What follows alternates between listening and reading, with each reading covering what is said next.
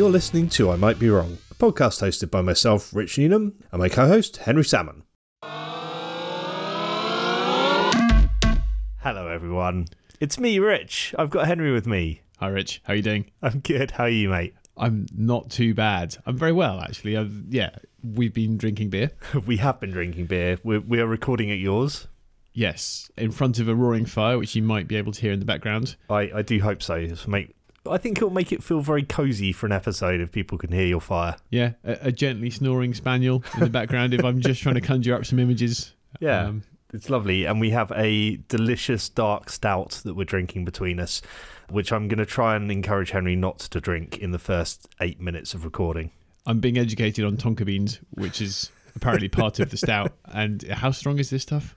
11%. Right. Okay. Hence, Rich trying to pace me because otherwise, because it's my pick this week, and if I don't get through the end of the podcast, then it's uh, that's a job badly done. Yeah, if the second half of this is recorded sometime tomorrow early afternoon, then you know why. Yeah, yeah, exactly. It is your pick. And who have you picked?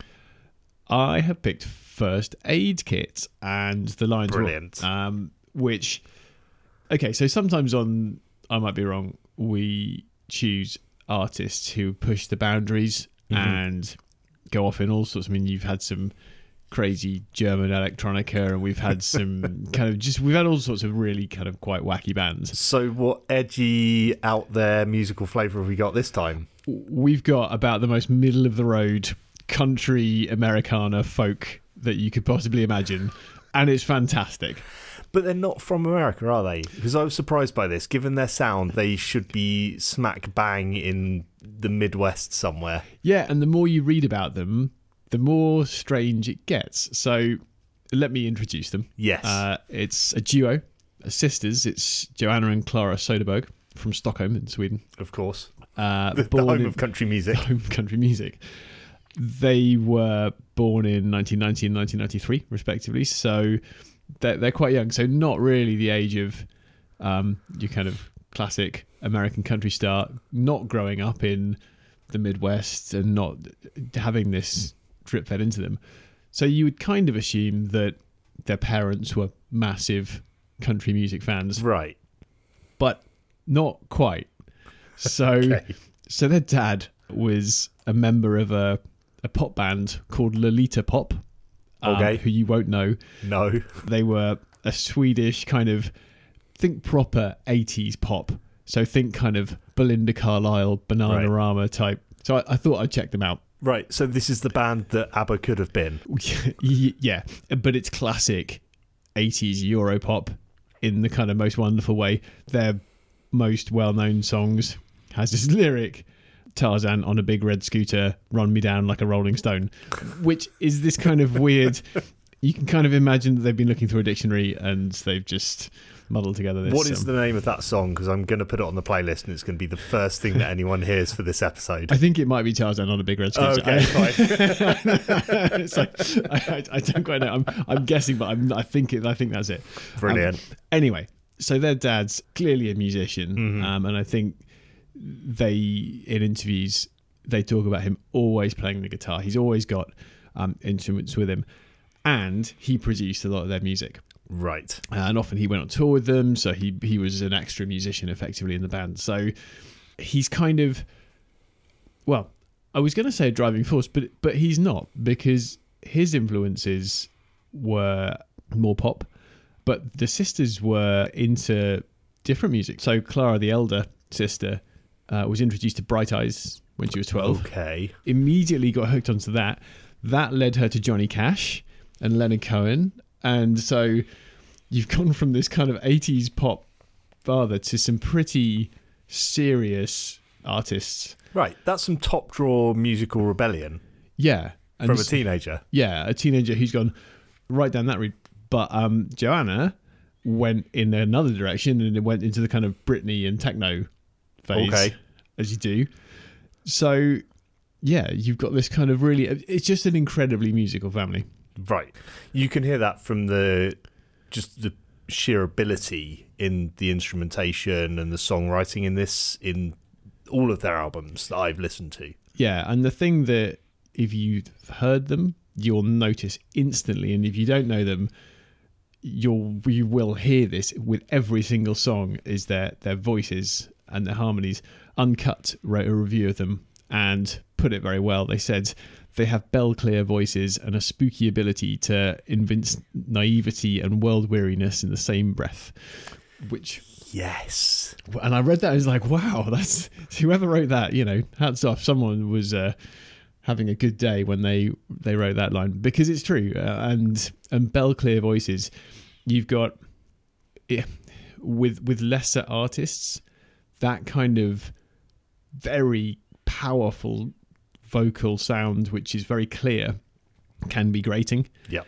And if there's two of them doing it in harmony, it can sound really quite sharp. But Mm-hmm. but um, First Aid Kit don't sound like that. They sound they sound wonderful. The harmonies are absolutely nailed on. They're so good. And and again, said it before. I've said it again. I'm a sucker for a brilliant harmony, and the stuff that they do is just incredible. Yeah, and so their early career, well, they went very far very quickly. So some of the bands that we've talked about have had very slow progression, but First Aid Kit were really, I mean, in their what, in their kind of mid to late teens, Mm-hmm. they started taking it seriously. I think um, the, the elder uh, Klara applied to music school and got rejected, and so it was a bit of a kind of, "I really fuck you." We'll we'll try and make this work anyway. So they started recording, well, not recording, but they started busking. They performed in the the Stockholm Underground, the Stockholm Metro. Mm-hmm. They found the name in a dictionary. Right. So first aid kit, they were looking for a band name, and they looked at the the meaning of the word and thought the meaning of first aid kit is something that we quite like the sound of. Yeah. So um, they chose it, and they were noticed in 2008 when they covered Fleet Foxes' Tiger Mountain Peasant Song Nice. which is really interesting for a couple of reasons. Because firstly, it's Fleet Foxes, which you know, if you're going to do covers, they would wouldn't be the first band I would choose, but they're fantastic.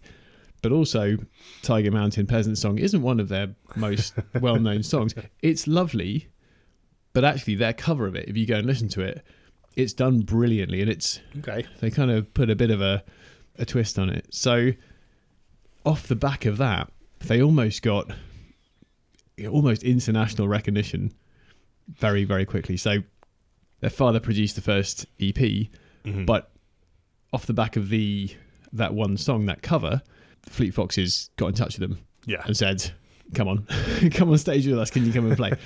that led to their first album, produced by their dad, called "The Big Black and the Blue." It's a good album, and actually, it's produced really well because it basically nails their sound straight away. Okay. Listen to Ghost Town. Please listen to Ghost Town off that album. It's absolutely wonderful. It's this magical, classic, harmonious song which just it's quite enthralling. It's quite yeah, these these voices. I don't know what it is about them. They just nail it.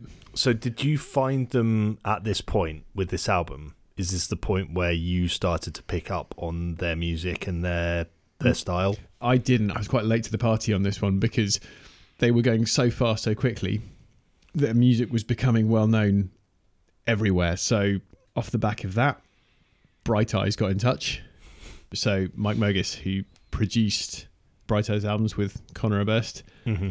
Conor Oberst saw them in Stockholm and said, "Mike, can you produce an album, please, for these girls because they're really, really good." Right. Then they went to Nashville. Jack White saw them, and Jack White said, "Do you want to catch up, make music?" So suddenly they've gone huge. So they kind of basically got invited to music royalty super quickly. And I, I'm not that surprised because you listen to their sound and it, it's exactly the kind of thing that was really doing well at that point, like the, the late aughts, early teens. It's just a sound that was becoming quite popular. This return to quite as the new loud type scenes. Yeah. So just timings wise, the Big Black and the Blue was released in 2010. The Lions Roar, which is the one, um, is my favorite of their albums. That was 2012. Yep. But at that point, they were big. I mean, I think it was probably Emmylou off that album that that I noticed first, and that was played everywhere. So really, they've they've just hit the big time. I think Rolling Stone named Emmylou in their top ten songs of 2012. So yeah, often I like to kind of run around going, "Oh yeah, I heard of this band way before everyone else." With First Aid Kit, they were already popular, and I, I really wanted them to be that kind of niche band who Mhm. you know that no one else does. But I remember reading a newspaper article, and it was an interview with David Cameron, the former UK Prime Minister, and it said, "Who's your favourite band at the moment?" And Cameron said, First Aid Kit." And I read it, and I was like, "Shit, I, no, I, I can't, I don't like that."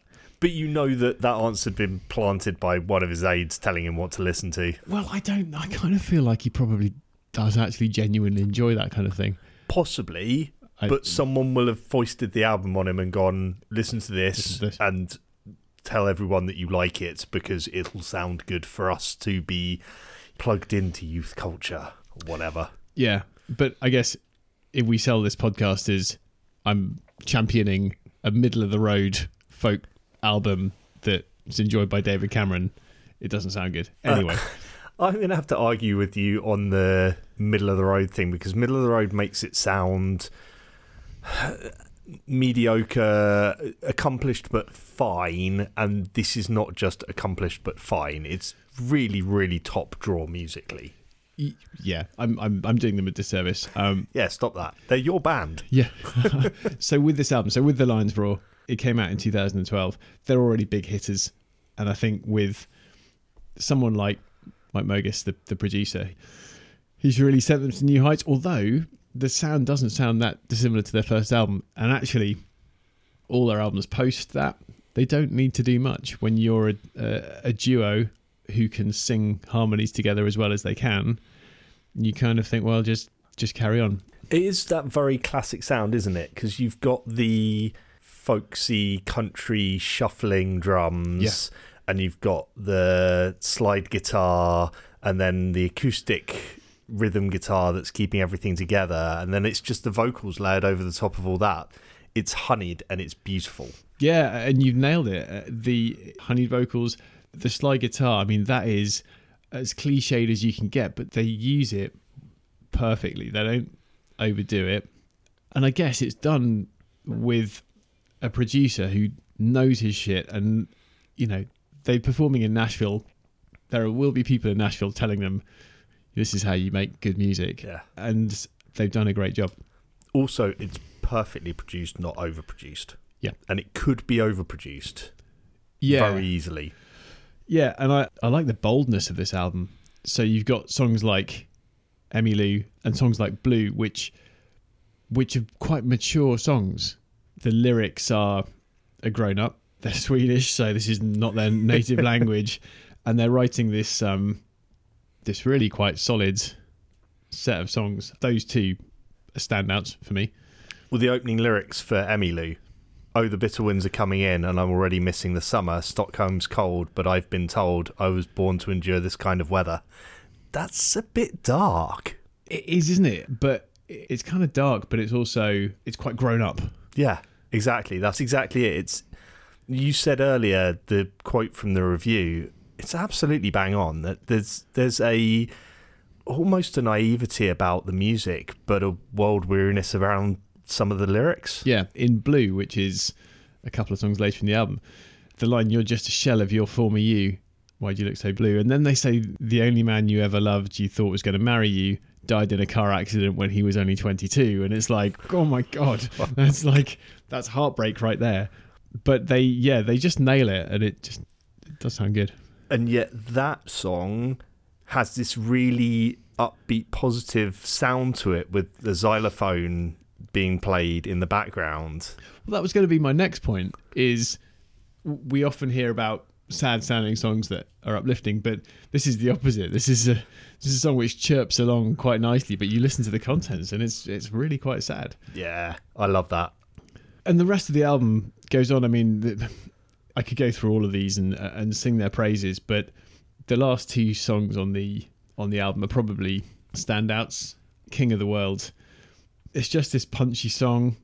It's got this kind of more upbeat shuffle I'm nobody's baby. I'm everybody's girl. I'm the queen of nothing. I'm the king of the world. I, I don't know who wrote that line, whether they pinched that off someone or whether their dad said, "Look, I wrote this in the '80s with my with my pop band. You should use this because this is a great lyric.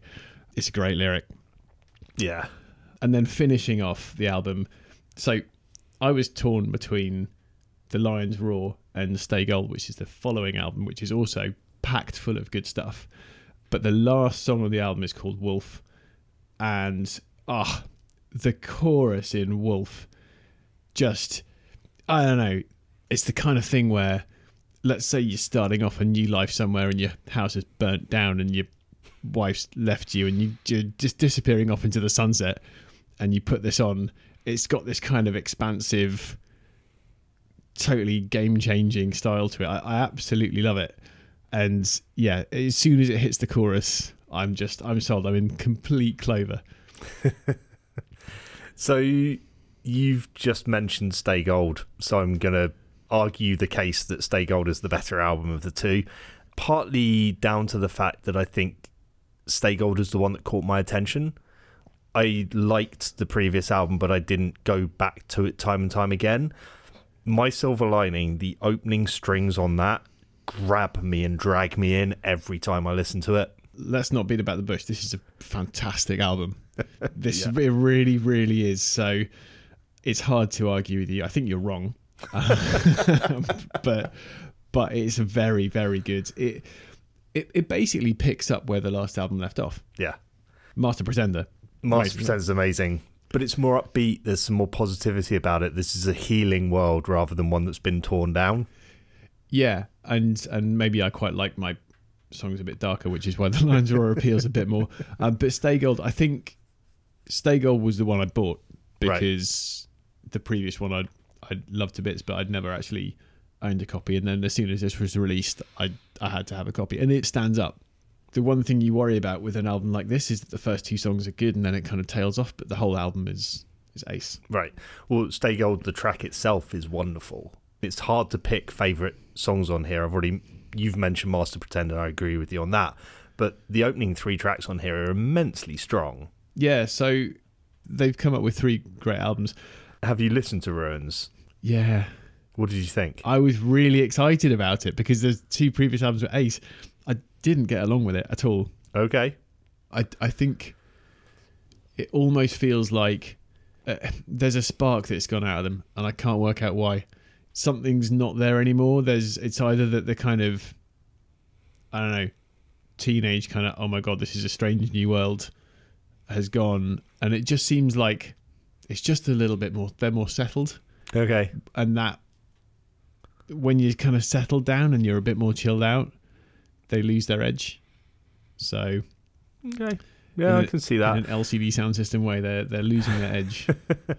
I honestly haven't listened to Ruins particularly. It's one that sort of just passed me by, and I still feel like Stay Gold was released last year, and I'm still getting into it. yeah. And maybe that's part of the problem is I'm so obsessed with that album when I listen to them that I can't I can't spend time with something else. Yeah. Um, if if you're new to them, then stick with the Lions Roar and Stay Gold, just because they're fantastic. And yeah, they're all good. Any tracks that you recommend off Ruins, or did you not really listen to it enough to get any? I think this is the problem that there isn't really a song on here which just grabs you by the balls.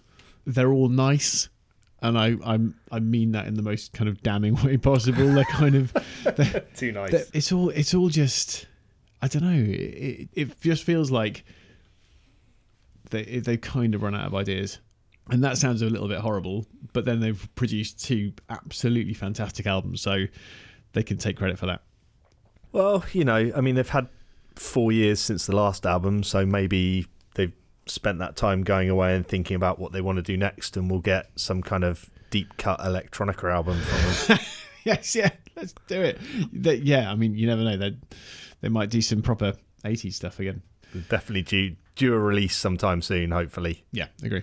I mean, it's a great call. I'm a fan of their work, and I fully recommend anyone that hasn't spent time with them to go and have a proper listen because, I mean, I'm with you. They're great. And you and I could probably argue all day long about which of these two albums is the best, but both of them are fantastic and deserve your attention. Yeah, and before you ask about live music, I haven't seen them, but if you go onto YouTube, there's a load of live performances because they they work really well live. There's one where they perform Emmylou to Emmylou Harris, I think in Stockholm, Brilliant. and there's Emmylou Harris basically bursting into tears because they do it well. The other one that's worth a look is their cover of America by Paul Simon. They sing that to him. I think again in Stockholm. He's I don't think it was the same thing, but he's turned up to watch them play, and at the end of the song, Paul Simon stands up and gives them a standing ovation and goes, Nice. "You nailed it." Yeah. Which I mean, if that's the mark of a good artist, when Paul Simon stands up and gives you a clap, you've got to be doing something right. Well, I recommend going and seeing if you can find the end of the road garden stage set. I think there's some stuff from there because I was I was at that one. I That was was my first ever end of the road. That's that's cool. Yeah, That is cool. and uh, yeah, went along to see them. Really liked them, but I think that was before I'd really got into them because it would have been just around the time of that first album, and I didn't really know them well enough to I think appreciate them fully. Yeah, and they've developed since that first album quite a lot. Yeah. So I would love to go and see them again. Give it what another either two or twelve years, and they'll do a tenth or twentieth anniversary tour of Stay Gold, and I'll go and watch that. Yeah. So, in terms of inspirations, are they somewhere in the middle of? No, nothing No? at all. No, I mean it's like like it is basically str- bang down the middle American country, and I love that stuff. We've, I mean, you know, we had uh, Jason Isbell, who's way more offbeat than those guys, even though he's quite country. Talked about him before, but no, no influences. But I do have a a huge soft spot for that kind of style of music, so hasn't influenced me at all. But I think it's lovely. Yeah, no, that's Um, fair enough. And yeah, thanks for bringing them up.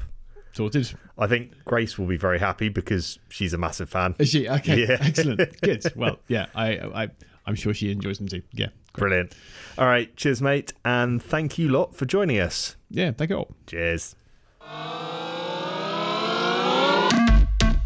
Thank you for listening to another episode of I Might Be Wrong.